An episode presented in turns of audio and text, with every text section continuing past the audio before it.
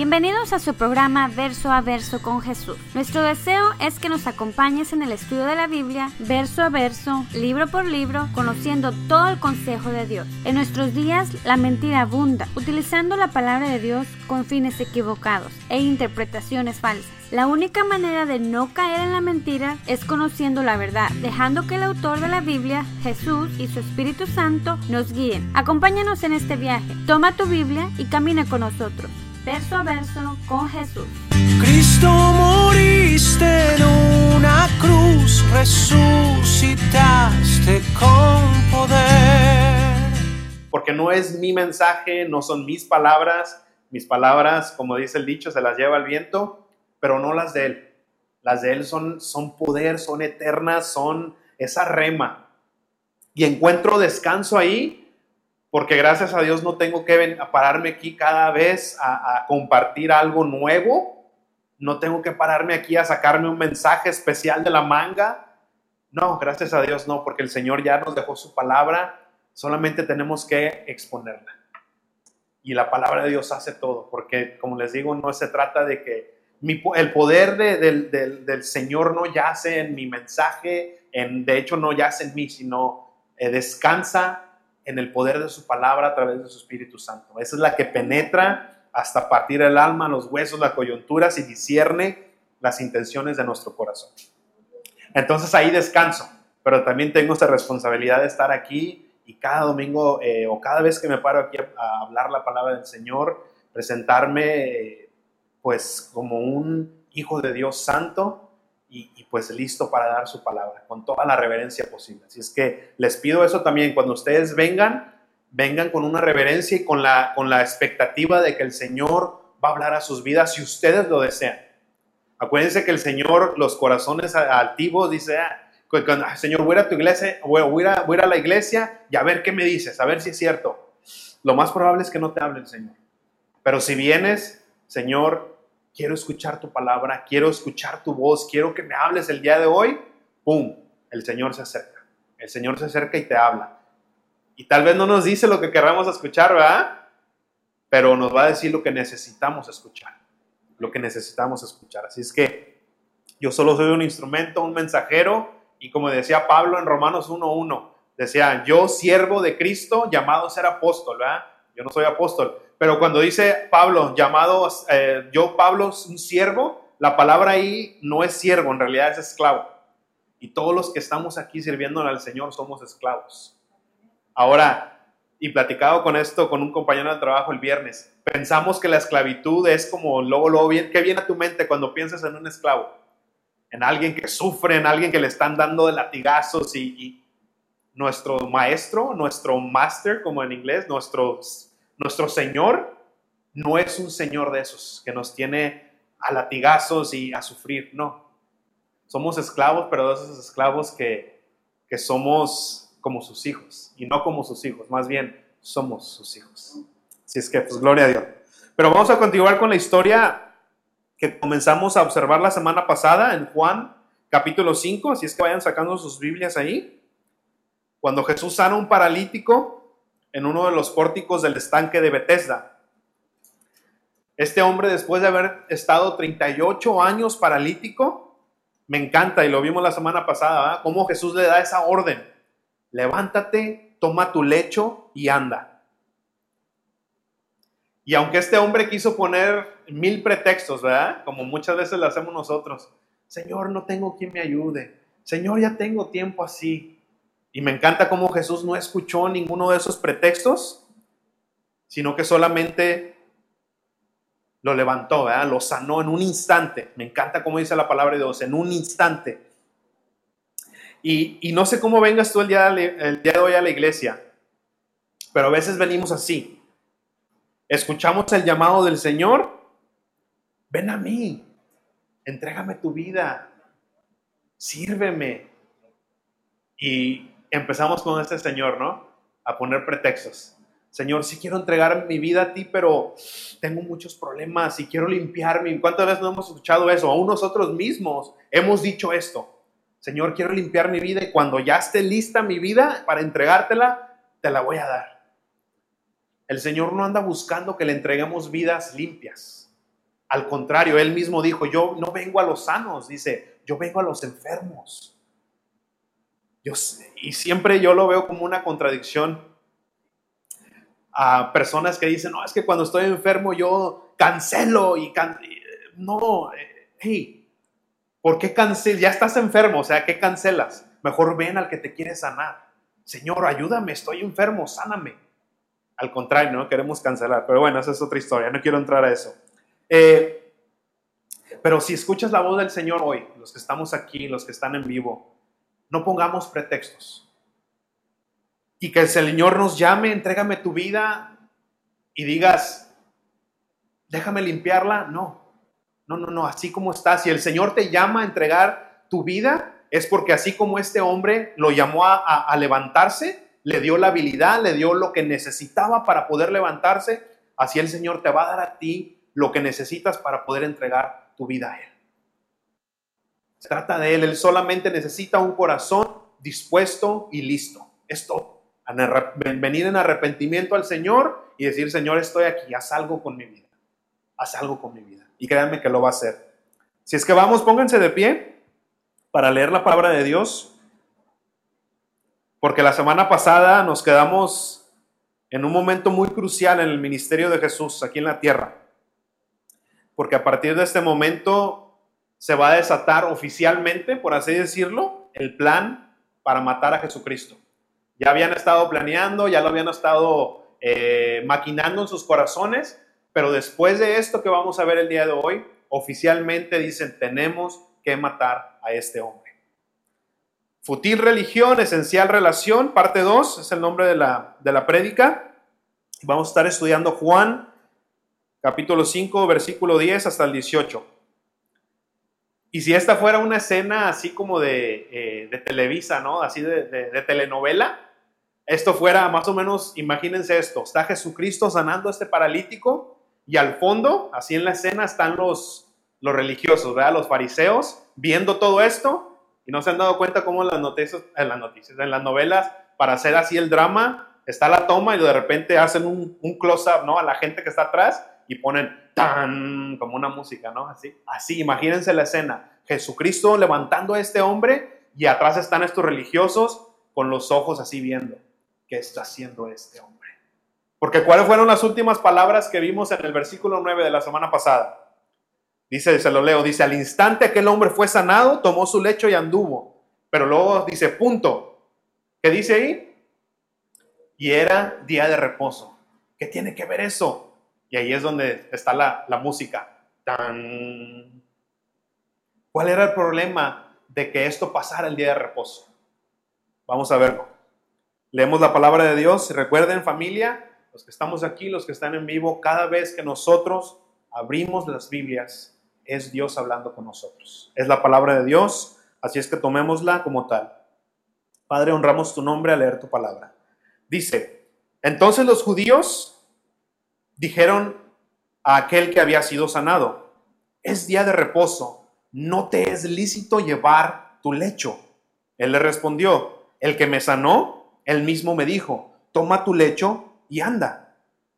Entonces le preguntaron, ¿quién es el que te dijo, toma tu lecho y anda? Y aquel que había sido sanado no sabía quién fuese, porque Jesús se había apartado de la gente que estaba en aquel lugar. Después le llamó Jesús en el templo y le dijo, mira, has sido sanado, no peques más para que no te venga alguna cosa peor. El hombre se fue y dio aviso a los judíos que Jesús era el que le había sanado. Dice el 16. Y por esta causa los judíos perseguían a Jesús y procuraban matarle, porque hacía estas cosas en el día de reposo. Y Jesús le respondió, mi padre hasta ahora trabaja y yo trabajo.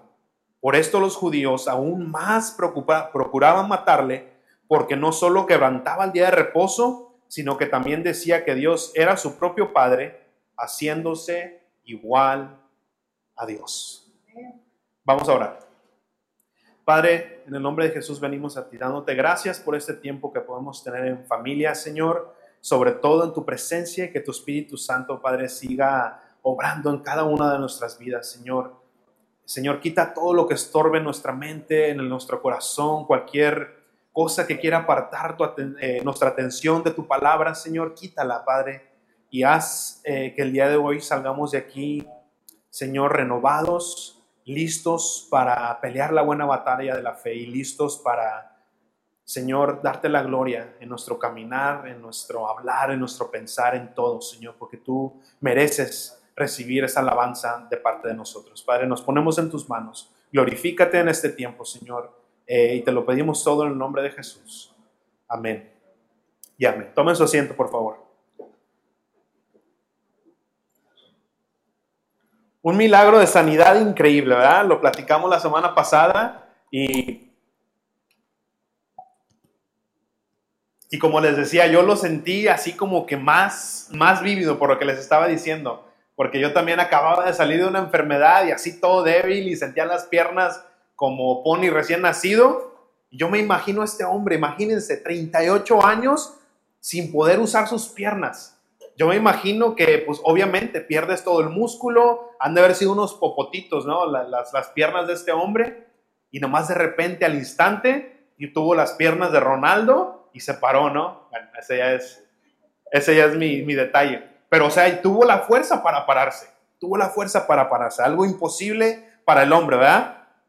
Pero una sanidad increíble, pero temporal. ¿Por qué digo temporal? Porque un día este hombre murió, ¿verdad? No creo que lo sanó y le dio vida eterna en el cuerpo que tenía, sino que un día murió otra vez, o más bien eh, un día murió este hombre, o sea, dejó de ser sano. Y ahora pónganse a pensar en esto, aunque el Señor hubiera podido sanarlo, ¿verdad? Cada vez que se sentía mal, este hombre lo vuelve a sanar y lo puede hacer con cualquiera de nosotros. Vamos a suponer que el Señor hace eso en tu vida. Estás enfermo, te sana. Otra vez te sana. Ya tienes 120 años y, y ya estás viejito y te vuelve a sanar. ¿No sería algo cruel? De que tienes que sufrir la enfermedad, el dolor una vez más y otra vez y otra vez. Viene y te sana, pero tienes que sufrir una y otra vez, una y otra vez en el mismo cuerpo, viendo cómo tu cuerpo se deteriora. Y ahora no solamente eso, viendo cómo el pecado también. Acuérdense, no es porque ah, yo soy cristiano, ya no peco, eh, qué bueno fuera. No, pero fallamos, pecamos y, y por eso está, por eso necesitamos del Señor todos los días, todos los días. El día que empezamos a dejar al Señor es cuando empiezas a caer al mismo hoyo del cual te sacó. Es como decir que te sana de ser paralítico, dejas al Señor y vuelves a echarte en tu lecho y a volver a pedir limosna. No tiene sentido, ¿verdad? El Señor, si el Señor te levantó, es para que andes, camines, sígueme. Pero sería algo cruel que lo sanara una y otra vez. ¿Por qué? Porque la obra del Señor en la cruz no fue para darnos sanidad temporal, ni siquiera una salvación temporal, sino una eterna, una eterna. Cuando en Isaías 53 habla ahí la palabra de Dios que hemos sido ya sanados por sus llagas, ¿verdad? Muchas personas dicen, por eso sí, por eso un cristiano no se debe de enfermar. No creo, no creo, porque entonces todos, ningún hijo de Dios, hija de Dios, se enfermaría jamás. Pero no está hablando de eso. Dice que por sus llagas hemos sido sanados de qué? ¿Cuál es la enfermedad que no es temporal? El pecado. El pecado. Gracias al Señor por sus llagas, por su cruz, por la cruz del Calvario hemos sido sanados del pecado.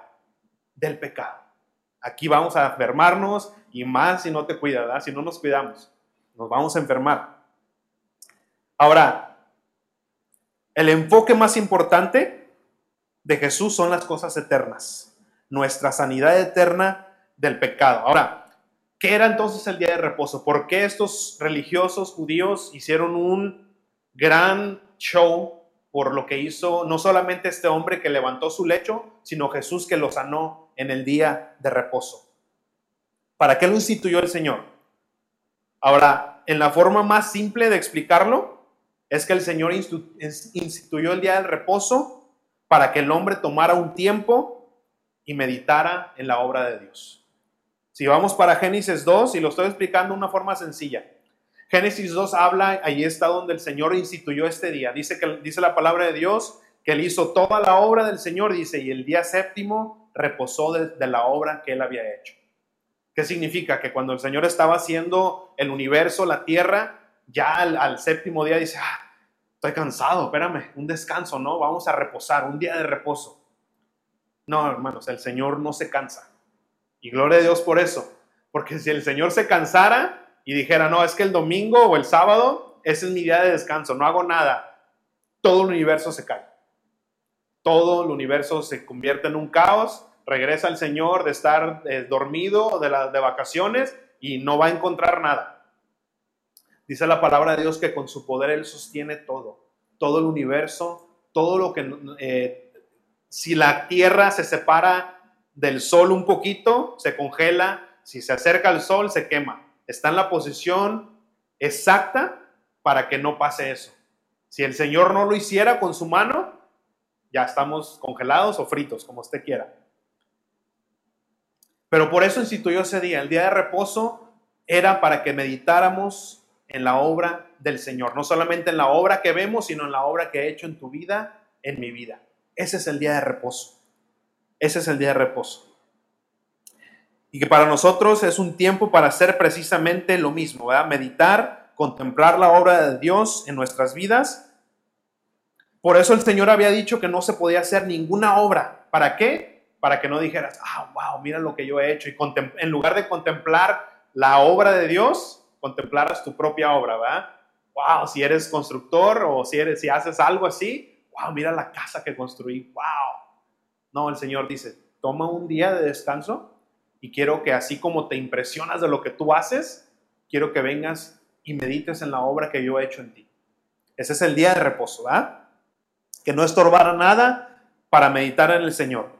Un día para dar gracias, para enseñar a nuestros hijos lo que Dios ha hecho. Y hermanos, y ese es un, eso es un punto muy importante y el Señor lo enfatiza mucho. Toma ese día no solamente para que tú medites, sino que para que pases la antorcha del Evangelio a tus hijos. Porque eso fue lo que pasó cuando vemos el libro de jueces, que habla que, eh, conocían al Señor y de, de, repente algo pasa, dice, y, y ya nadie sabía del Señor. ¿Qué fue lo que pasó ahí? Nosotros como padres no pasamos la antorcha del Evangelio, no le hablamos a nuestros hijos de lo que ha hecho el Señor, de lo que está haciendo el Señor en tu vida. Entonces, ¿qué pasa cuando ellos crecen? ¿Quién es Dios? Dios, ¿quién es? No lo conozco. No sé qué ha hecho. No, por eso también ese día de reposo significa toma tu tiempo para enseñar a tus hijos la palabra. Toma tu tiempo para enseñar a tus hijos y mostrarles lo que el Señor ha hecho en tu vida, en tu vida. Pero la religión siempre quiere añadir los estatutos o añadirle más bien a los estatutos del Señor para que vean cómo nos esforzamos, ¿verdad? Tengo que ponerle, Señor, es que tú, yo sé que tu salvación es gratis, pero ¿qué tengo que hacer para, para ser mejor? ¿Qué tengo que hacer para ganar más tu favor? ¿No? Pues siempre nosotros queremos hacer algo para sentirte que, ah, yo me esforcé y me gané esto. Y el Señor dice, no, no, no, no, es que solamente eso lo que va a hacer es que como buenos hombres va a haber orgullo en tu corazón. Toda la obra es mía. Dice, yo me llevo la gloria, tú no te llevas la gloria. Tú no te llevas la gloria. Pero somos buenos para eso, ¿ah? Para hacernos sentir como una competencia, una manera de ganar más el favor de Dios. ¿Quién ha tenido esa idea? De que dices, no, es que yo sé si, si ayuno, si, si, si oro. Y ahora, esas cosas en sí mismas no están mal, pero cuando tú tienes el corazón y dices, voy a hacer esto, esto y esto, para ganarme el favor de Dios, estamos equivocados. Nadie se gana nada, porque entonces, si, si fuera de esa manera, adivina qué, Señor, ya hice todo esto, ahora tú me debes. ¿Verdad? ¿Y qué dice la palabra de Dios? Dios no es deudor de nadie. No va nunca, hermanos, vamos a poner a Dios en deuda con nosotros, jamás. No va a haber nada que tú y yo podamos hacer para que digas, wow, Señor, o, sea, o que diga el Señor, wow, yo le debo a Oscar. Ya le debo, ¿no? Se ha esforzado, se ha sacrificado tanto que la verdad ya le debo yo. No, no, ya le debo. Jamás va a pasar eso. El Señor no es deudor de nadie, hermanos. Nunca lo vamos a hacer que diga eso, nunca. El corazón del hombre no ha cambiado mucho porque hacemos lo mismo hoy en día. Tantas reglas que el hombre ha puesto pensando que Dios, o como para ayudarle al Señor. Lo vimos desde el día uno, bueno, no sé el día uno, pero desde los primeros, los primeros hombres. ¿Qué fue lo que hizo Adán? ¿Se acuerdan que el Señor le dio eh, las reglas, ¿verdad? Del, del, del Edén. De todo puedes comer menos de este árbol no comas de este árbol, porque cuando comas de él vas a morir. Y esa fue la regla. ¿Y cuál fue la regla? O cuando, el, cuando esa regla fue pasada a Eva por Adán, ¿qué fue lo que le dijo? ¿Quién se acuerda? Le dijo algo más. Le dijo, mira, de todo esto podemos comer menos de este árbol, porque si lo miras, vas a morir. No, ni siquiera lo veas. Le agregó Adán, ¿verdad? Y podríamos decir, pues, ¿qué tiene de malo? En realidad va a ayudar, ¿no? Va a ayudar. el Señor dijo que nomás no comamos, nunca dijo que no lo vieran. Pero si le digo esto a Eva, pues no, va, es como, como ponerle otro nudo. Va a reforzar la, ley de Dios. Eh, que fue lo primero que pasó. Hermanos, no querramos ayudarle al Señor. El Señor no necesita nuestra ayuda. Él puso los estatutos y no necesita que nosotros le, agregamos, le agreguemos nada para ayudarle, ¿no? Ah, es que si les digo esto a la, congregación, van a... No, no, no. Uno tiene que predicar lo que el Señor ha dicho. Y dice Pablo, todo me es lícito, mas todo me conviene, no todo edifica. Ahí es donde nosotros, tú y yo, tenemos que crecer. Porque imagínate, si es como si tomáramos a nuestros hijos y siempre los tenemos en una burbuja, ¿no? Queremos protegerlos hasta del aire. ¿Qué va a pasar cuando ellos tienen que ya ah, salir al mundo, no? Lo primero que hacen es caer. Lo mismo con el Señor. No querramos agregarle cosas que Él no ha dicho, aunque parezcan que van a ayudar. No, no metamos la mano a las cosas perfectas. Pero vemos, vea mucho esto. Dice, las mujeres, hay iglesias donde, aunque seas la primera vez como mujer, vas a la iglesia, te ponen un velo. Porque dice la palabra de Dios que tiene que traer un velo la mujer. O sea, imagínense eso, no te puedes acercar a Dios si estás vestido de cierta manera. Yo sé que tenemos que tener reverencia, yo sé todo eso, pero cuando tú vienes, o sea, cuando el Señor le fue presentado a una prostituta, ¿se acuerdan que según fue cachada en el acto mero del pecado? ¿Ustedes creen que ella venía con velo? ¿Ustedes creen? Yo creo que, me imagino que venía con una sábana tapada, sin nada más.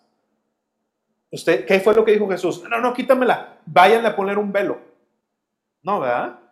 Cuando venimos nosotros en pecado, ¿tú crees que venimos espiritualmente hablando muy bien vestidos? Papá, venimos oliendo a, a cerdo. Y el Señor no nos, no nos hace a un lado. Entonces, ciertas cositas así que dice, espérame, tiene sentido. Ponemos barreras que el Señor no, no dijo. Son reglas que el Señor no dijo, son reglas que el, Señor, que, el hombre pone. ¿Para qué? Para que digas, no, yo sí traigo esto. O sea, yo soy más cristiano, Yo, sí. Y con el corazón lejos, como dice la palabra de Dios.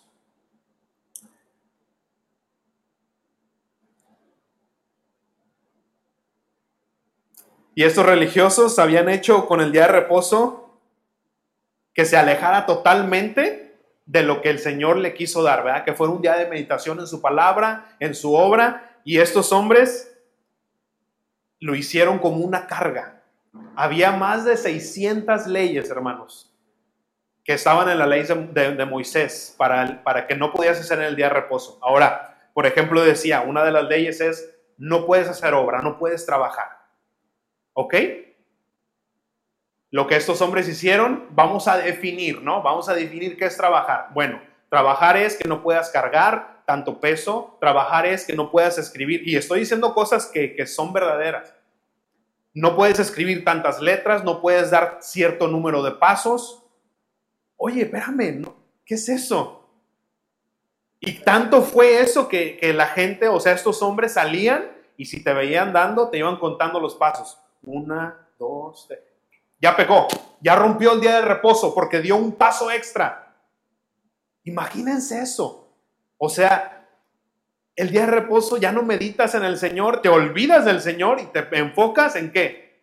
En que mi vecino no rompa el día de reposo, aún yo mismo.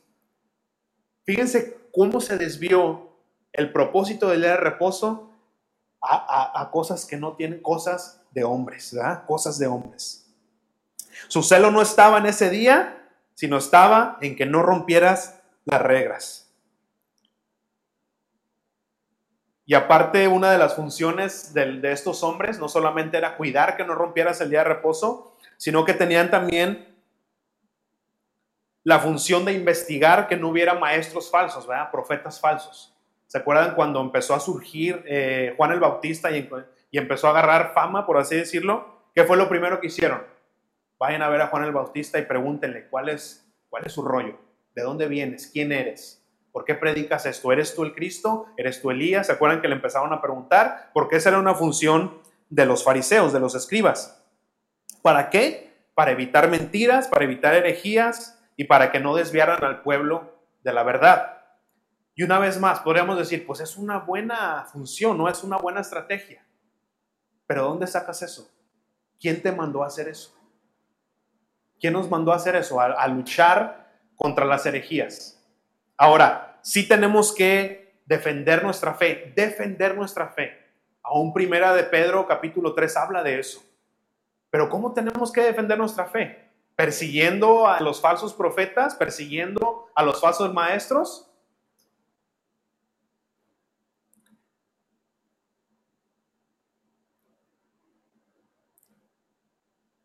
Cuando nosotros nos enfocamos en ver el error, no puedes tener tú la mirada en dos lugares, ¿verdad?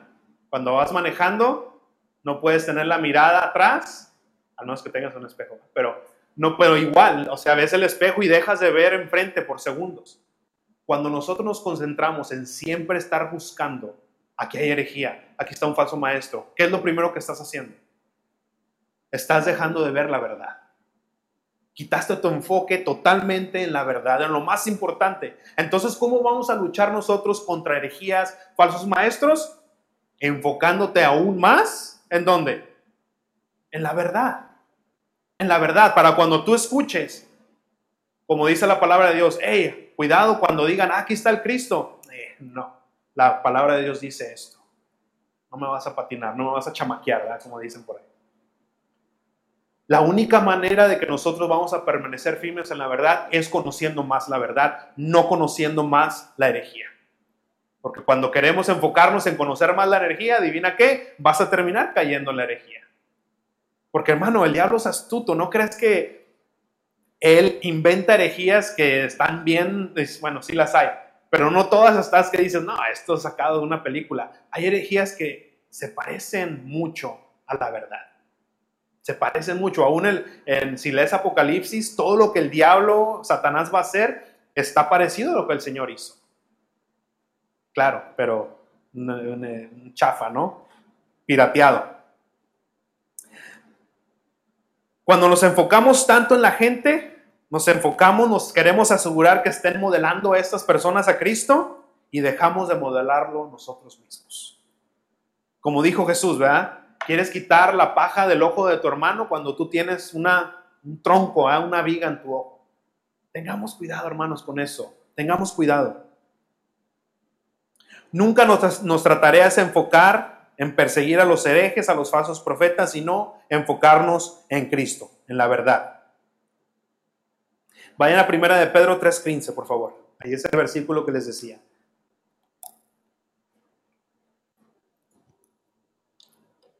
Primera de Pedro 3.15.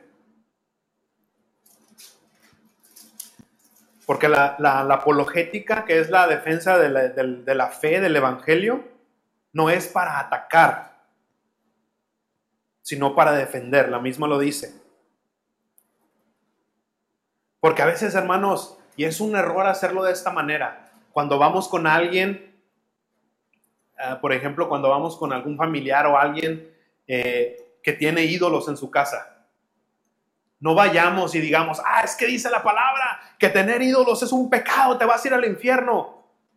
Eso no es apologética, eso no es presentar el Evangelio, eso no es defender tu fe. Eso es agarrar de biblazos a las personas y en lugar de, de llamarlos a Cristo, los alejas, dices, no, estos están bien zafados, bien locos.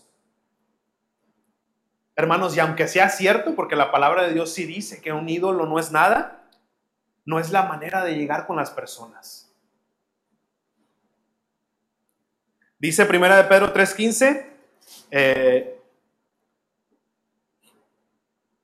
ahí casi a la mitad del versículo dice, y estad siempre preparados para presentar defensa, ahí la, palabra defensa es, apología, apologética, ¿con qué? Con mansedumbre y reverencia ante todo aquel que les demande razón de la esperanza que hay en vosotros. Oye, ¿ustedes por qué no tienen ídolos? Ah, mira, porque la palabra de Dios dice que un ídolo no es nada. Que tiene ojos no ve, tiene boca no habla, tiene oídos no ve. Y dice que todo aquel que adora son como esos. Ah, ok. En lugar de llegar, te vas a ir al infierno, no. ¿Por qué no hacen esto ustedes? Ah, porque la palabra de Dios dice esto. ¿Si ven, cómo la, ¿sí ven la diferencia? Presentamos, defendemos nuestra fe con mansedumbre ante todo aquel que nos demande razón. ¿Por qué crees lo que crees? Ah, pues porque así dice el pastor. Eh, no, esa no es una buena respuesta. ¿Por qué crees en Cristo? ¿Por qué crees que eres salvo? ¿Por qué todas esas preguntas, hermanos, tenemos que, dice aquí, estar siempre preparados? ¿Y cómo nos vamos a preparar? Pasando tiempo con el Señor, ¿verdad? En su palabra. Señor, ¿por qué? ¿Cómo, ¿Por qué me salvaste? Y ya empezamos a ver, fue por amor, ¿verdad? Pero estos hombres habían perdido de vista todo esto y estaban tan enfocados en su religión, vean sus reglas. Dice el versículo 10. Entonces los judíos dijeron a aquel que había sido sanado. Sí, regresen a Juan. Es el día de reposo, no te es lícito llevar tu lecho. Dice, decía la ley de Moisés que no podías cargar nada, no podías llevar eh, algo. Y fíjense la, eh,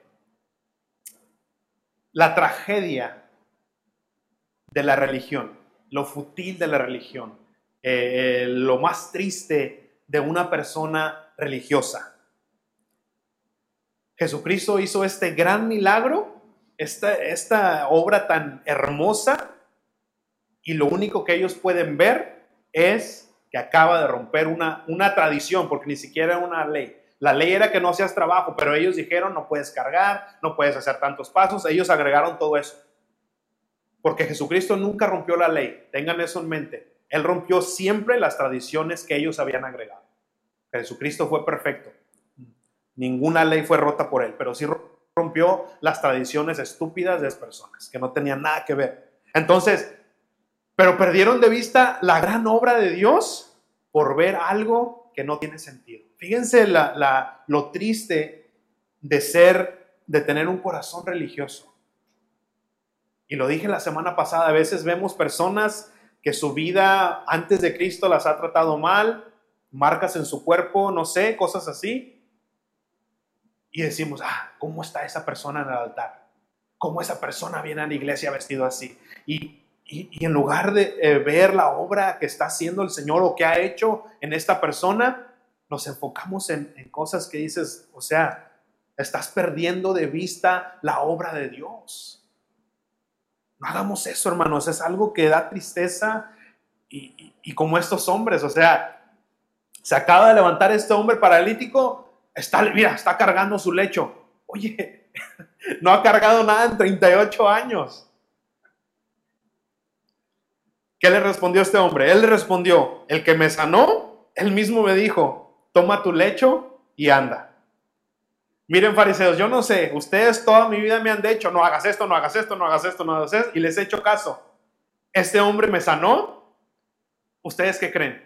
Yo le voy a hacer caso, ¿verdad? Voy a hacer lo que me diga. Me acaba de, me acaba de levantar de mi vida sin sentido. Y es algo absurdo, ¿verdad? Que si el Señor nos ha salvado, nos ha, eh, nos ha librado de una vida eh, sin propósito, nos ha restaurado. Es algo absurdo que si el Señor nos llama a adorarle, agradecerle, venga una persona y te diga, hey, el domingo no es día de... Si estás tú alabando al Señor el domingo, estás alabando al sol. ¿Verdad? Siempre hay personas, religiones que dicen eso. Que si no, eh, si no es el sábado, estás tú en pecado. ¿Sabes qué? Aquel que me salvó me ha dicho que le alabe y no me dijo qué día. ¿Tú qué crees que voy a hacer? Si, ven cómo pierdes de vista la obra de Dios cuando te aferras a leyes de hombres. ¿Si ves eso?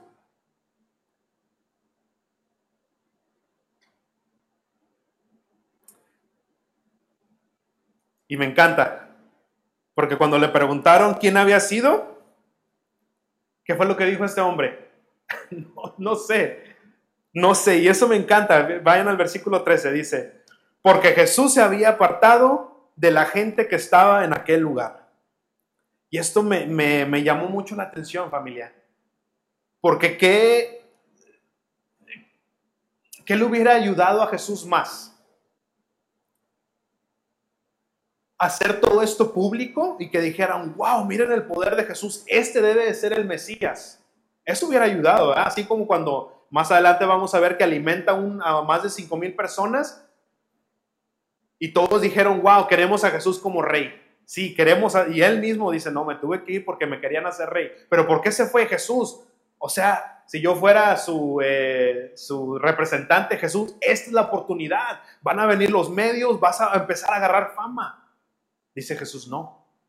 Es que yo no quiero que me hagan rey porque les doy de comer. Yo no quiero que me hagan rey porque tengo el poder, porque lo sané. No, ese no es, ese no es el punto de Jesús. Lo temporal, lo temporal no es de Jesús. ¿Cómo Jesús? ¿No vas a hacer una, eh, una campaña de sanidad?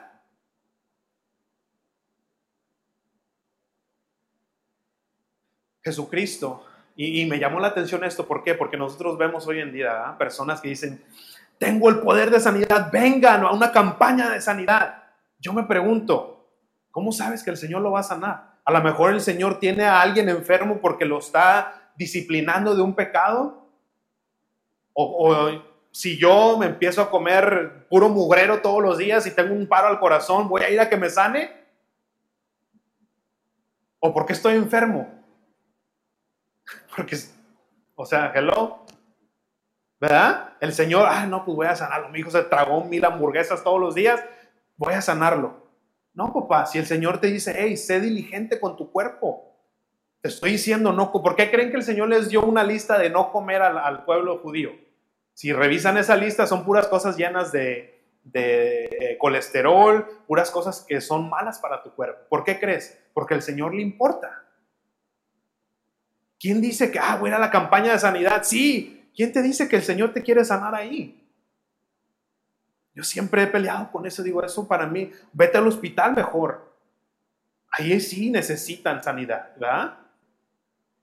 Porque el Señor fue al estanque de Bethesda y dice ahí que eran todos enfermos? ¿Por qué nomás sanó a uno? Señor, como lo hacen en la tele, todos sanos, ¿verdad?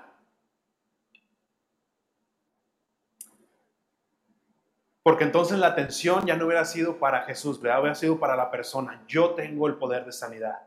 Yo, o sea, vengan a mí, yo, yo los voy a sanar. Jesús no hizo eso.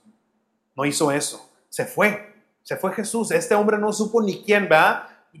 ¿Quién me sanó? No sé. No sé. Pero ¿dónde lo llevó esa sanidad? Y aquí es donde también es una firma, un sello de que cuando un milagro es del Señor, tiene este efecto. Versículo 14. Después le halló Jesús ¿dónde? En el templo.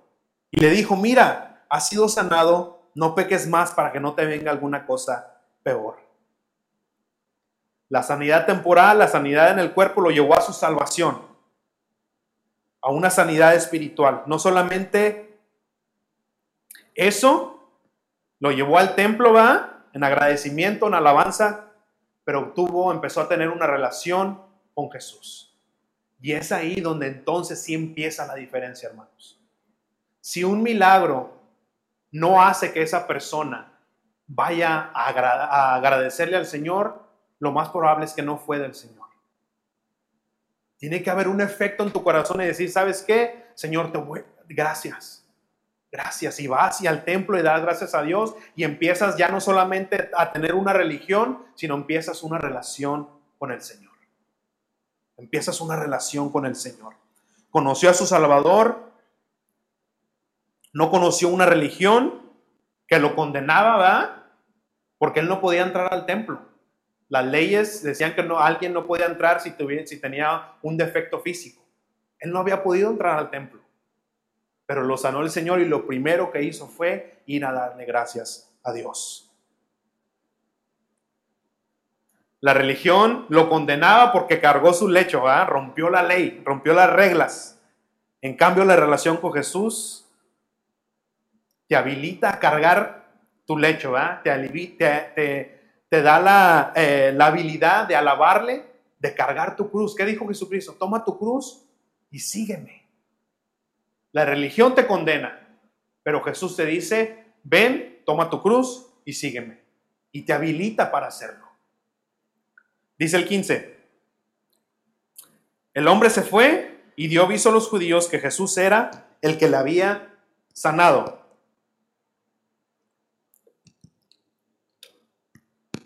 Ese es otro sello de conversión. No, no nos dice la palabra de Dios si este hombre fue en modo de acusación, pero estoy casi seguro que no. Yo estoy seguro que este hombre estaba en un, en un gozo tremendo y quería, ¿sabes qué? Conoce tú también de Jesús, ¿verdad? Como cuando estamos en nuestro primer amor y espero que eso nunca, nunca pare. Pero cuando estás en tu primer amor, o sea, estás hablando de Cristo y a todo mundo. Y yo creo que este hombre hizo lo mismo. Vio a los, a los fariseos todos con cara de limón. Dice, oye, ¿sabes qué? Jesucristo, ese fue el que me sanó. Y una vez más vemos, ¿verdad? Lo, lo triste de la religión.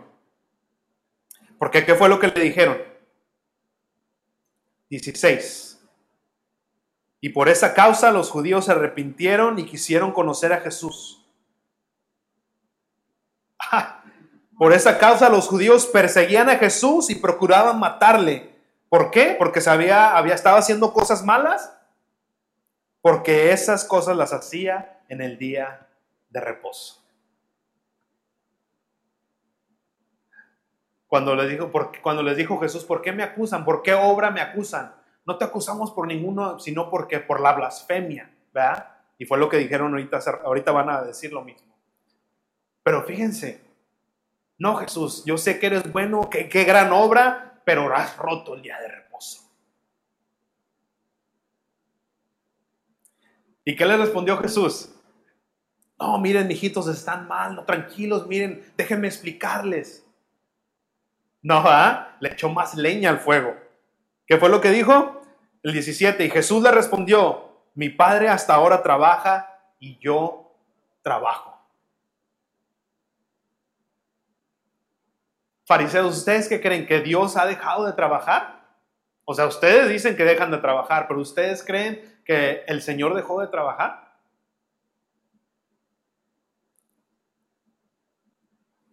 Dice Hebreos 1.3, hablando de Jesús, dice, el cual, siendo el resplandor de su gloria y la imagen misma de su sustancia, y quien sustenta todas las cosas con la palabra de su poder, él sustenta todas las cosas con la palabra de su poder. Si él, toma, si él tomara un día de descanso, todo se viene abajo. Dice, habiendo efectuado la purificación de nuestros pecados por medio de sí mismo, se sentó a la diestra de la majestad en las alturas. Cuando hace muchos años ya, no sé si ustedes conozcan una película que se llama El crimen del padre Amaro, una película mexicana. Bueno, se las cuento rápido. Bueno, no les voy a contar la película, pero les cuento una escena y esta fue lo que me... Me acuerdo que la fui a ver al cine hace muchos años ya. Se trata de un sacerdote que comete un pecado atroz. Eh, y en esta escena estaba este sacerdote y tomó el manto con el que cubren uno de sus ídolos. Y cubrió a esta mujer y le dice, wow, te ves más hermosa que la Virgen. Y me acuerdo que en el, en el, en el cine todos, o sea, se oyó así en, unisono. ¿Qué acaba de decir, verdad? Yo me imagino, no sé por qué se me vino eso, pero cuando, cuando Jesucristo dijo eso, yo y mi padre trabajamos todavía. Mi padre trabaja y yo también trabajo. Yo imagino los judíos. ¿Qué acaba de decir? Porque ¿qué implicaba eso? ¿Qué implicaba eso? Dice el 18. Por esto los judíos aún más procuraban matarle, porque no solo que levantaba el día de reposo, sino que también decía que Dios era su propio Padre haciéndose igual a Dios. ¿Qué acaba de decir Jesús? Así le hubiera puesto la ¿verdad? Y fíjense que no, cuando escucho el, el, argumento de que es que Jesús nunca dijo Dios, ¿por qué lo mataron entonces? ¿Verdad? ¿Por qué lo mataron?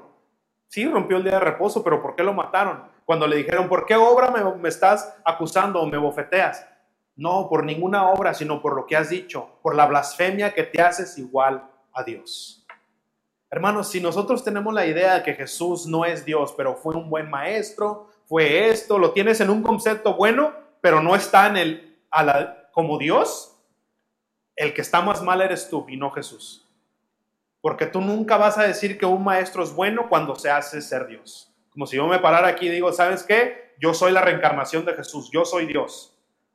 Espero que lo primero que hagas es salir de aquí. Sería yo un loco, ¿verdad? No dirías tú, bueno, pues dijo esa locura, pero es un buen maestro, es un buena. No dirías eso. ¿Por qué? Porque no importa cuántas cosas buenas he hecho, cuando dices una palabra así, es, o sea, es una locura increíble que dices tú salgo corriendo de aquí. No podemos pensar que Jesús es buen maestro, es buena persona, bla, bla, bla, bla, cuando dice que Él es Dios y dices tú, ah, bueno, pues. No, o Él es Dios o es una persona loca. Ahí tú escoges cuál quieres, de qué lado ponerte. Dios es Dios, ah, Jesús es Dios encarnado y está sentado a la derecha del Padre en su trono. Jesucristo vino a la tierra, habitó en nuestro tiempo, pagó el precio de nuestros pecados. Dios mismo, Dios encargó, se encarnó en Jesús y vino a pagar el precio por tu pecado y por el vino. Vino a salvarnos, vino a salvarnos. Ese mismo Jesús, Dios encarnado, te está llamando hoy. Si tú estás escuchando este mensaje y estás sintiendo que el Espíritu Santo está haciendo algo en tu corazón, en tu mente, dices, es que te está llamando el Señor. Ahora no cometamos el mismo error que quiso hacer este hombre. Y gloria a Dios que Jesús no lo escuchó. Pero no empecemos, Señor, yo sé que me estás hablando, pero tengo que hacer esto, tengo que cambiar esto. Y es que estoy viviendo así, Señor. No, si Él te está llamando, es porque Él te va a dar la habilidad de seguirle porque Él te va a dar la habilidad de dejar esa vida de pecado, porque Él te va a dar la habilidad de ser un hijo de Dios, una hija de Dios. ¿No tienes nada que darle al Señor? No importa. Pero si sigues en esa religión o viviendo una religión, pensando que si yo cumplo con todo eso, el Señor me debe, vas a terminar igual, sin nada y en deuda con el Señor. Él quiere tener una relación contigo y Él te va a dar la capacidad para que entonces tú puedas darle esa alabanza de tu corazón, para que entonces tú puedas darle ese fruto que Él mismo crea en ti. Porque Él se lleva toda la gloria, familia. Él en nuestra debilidad muestra su poder. Pónganse de pie.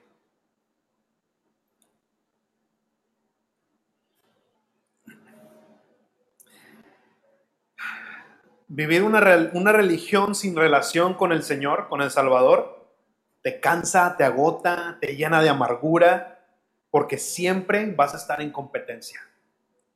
Siempre vas a estar trabajando por algo que Dios te quiere dar. Siempre vas a estar queriendo trabajar por algo que tal vez el Señor ya te dio. Tal vez el Señor ya te paró de, ese, de esa parálisis espiritual, ¿verdad? Ya te paró y tú todavía quieres tener las muletas. No, hermano, sé libre. Quítate las muletas y haz que, deja que el Señor obre a través de ti. Dale tu corazón, de Señor, aquí está, haz algo. Haz algo conmigo. He tratado de cambiar mi vida, de, de vivir una religión, ¿verdad? Como este hombre que trataba de llegar al estanque cuando se movía el agua para ser sano. ¿Pero qué? Nadie me ayuda, no puedo, estoy totalmente deshabilitado. Así estamos nosotros, queremos, sabemos que ahí está, sabemos que Dios ¿verdad? E, es, es el Señor, es nuestro Salvador y sé que si llego ahí, mi vida va a cambiar. Pero déjame hacerlo, Señor, yo llego, espérame, yo voy a llegar ahí, ya cuando esté ahí voy a estar en tu mano, pero yo quiero llegar, yo puedo llegar, déjame trabajar en mi vida, déjame hacer eso. Y nos damos cuenta que estamos paralíticos totalmente espiritualmente. Mi pregunta es, ¿qué hicimos nosotros para que el Señor nos salvara, para que mereciéramos ser salvos? ¿Qué hicimos? Nada. Nada, absolutamente nada. ¿Qué hicimos para que mereciéramos la salvación, el perdón, una vida nueva? Nada. Escuchamos la voz de Dios y nos dio una orden. Levántate y anda. Y por su misericordia nos levantamos y andamos. Ese poder es el mismo. El Señor sigue siendo el mismo de ayer, de hoy y por los siglos. Él puede levantarnos de esa parálisis espiritual, levantar nuestra cruz y seguirle. No sé si pueda, no te preocupes. Entrega tu corazón. Él va a hacer lo demás. Y créeme que cuando menos lo pienses, vas a estar caminando con el Señor. Sí, vamos a pasar por valles de sombra, sí, vamos a caer, pero créeme, el Señor nos levanta, sacúdete y sigue caminando. Sigue caminando. La obra está hecha. La paga del pecado está absuelta, está pagada. Cuando el Señor murió dijo, hecho está, terminado está. Yo pagué por ti. Ven a mí. Ven a mí. Yo te limpio, yo te perdono, pero te va a decir lo mismo que le dijo a este hombre paralítico.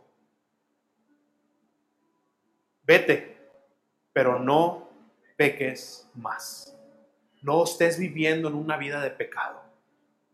Familia, el Señor no nos va a sanar, no te va a levantar para que regreses otra vez a una vida de pecado. No lo va a hacer. No lo va a hacer. Si Él te levantó, si Él te quiere levantar el día de hoy, es para que vivamos una vida para Él. Vete y no, vida, no vivas una vida de pecado.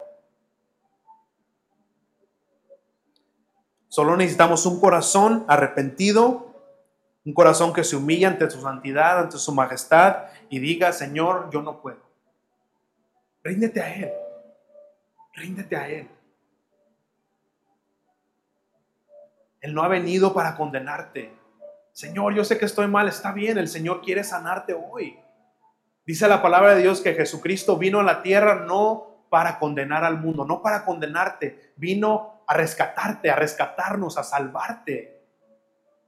Familia, va a haber un día donde sí, habla la palabra de Dios que va a regresar no como ese cordero, sino va a regresar como el rey, va a regresar como el juez. Y entonces sí, entonces sí no va a haber marcha atrás. Pero hoy, búscalo mientras pueda ser hallado. Mientras búscalo mientras Él pueda ser hallado. Padre, yo he hablado tu mensaje, Señor, tu evangelio, tu palabra. Y eres tú, Señor. El poder radica en ti, Señor. No en el mensajero, sino en el mensaje y en el poder de tu Espíritu Santo, de tu palabra. Señor, yo te ruego que el día de hoy, Señor, tú levantes a aquellos que están paralíticamente, Señor, o paralíticos espiritualmente, Señor. Levántalos, Padre, así como le hablaste a este hombre en ese estanque. Que tú les hables a estas personas que están ahí, Señor, viviendo una religión, viendo solamente tu gloria y tu majestad de lejos, Señor. pensando que tienen una relación contigo, Padre, pero su corazón está lejos de ti. Háblales el día de hoy, Padre, que empiecen a tener una relación contigo, Señor, para que entonces todas esas cosas que hacemos las hagamos para darte gloria y honra a ti, Señor. No para sentirnos mejor, para ganarnos tu favor, Señor, en ti. Somos más que vencedores en ti, Padre. Somos coherederos con Cristo Jesús. Cuando estamos en Cristo tenemos todo. No hay que ganarnos nada. Tú ya has ganado todo en la cruz del Calvario, Señor. Ahora tú nos los das como un regalo. Porque ahora nos ha sacado de esa competencia futil, nos ha sacado de pensar que tengo que correr. No, Padre, porque en ti, Señor, somos más que vencedores. Es una carrera que ha sido ganada por ti.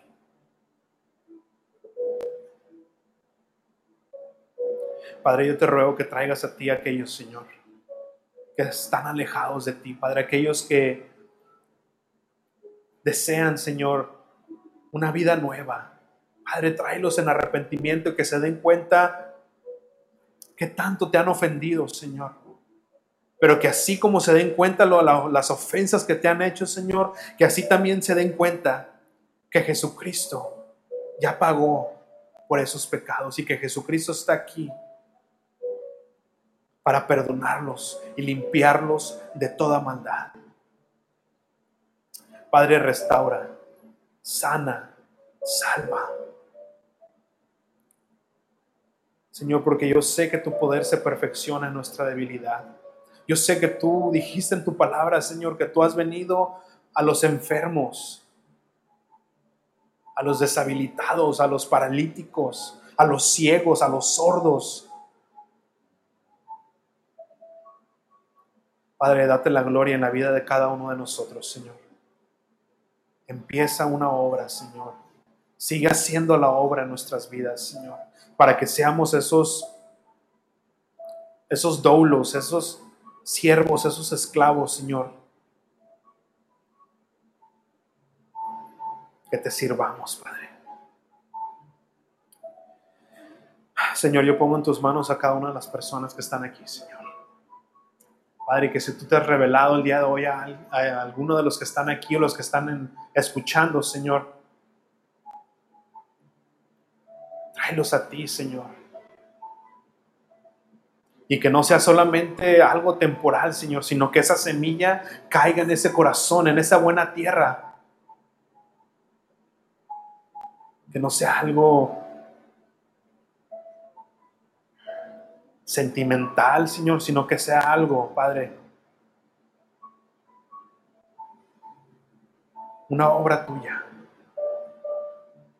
Que dice tu palabra que cuando tú comienzas una obra, Señor, no la dejas a medias, sino que la llevas a la perfección. Padre, que tú hagas esa obra en cada uno de nosotros, especialmente aquellos que el día de hoy se entregan a ti. Yo los pongo en tus manos, Padre. Date la gloria y date la honra. Te lo pido todo en el nombre de Jesús. Amén. Y amén. Iglesia, den un aplauso al Señor.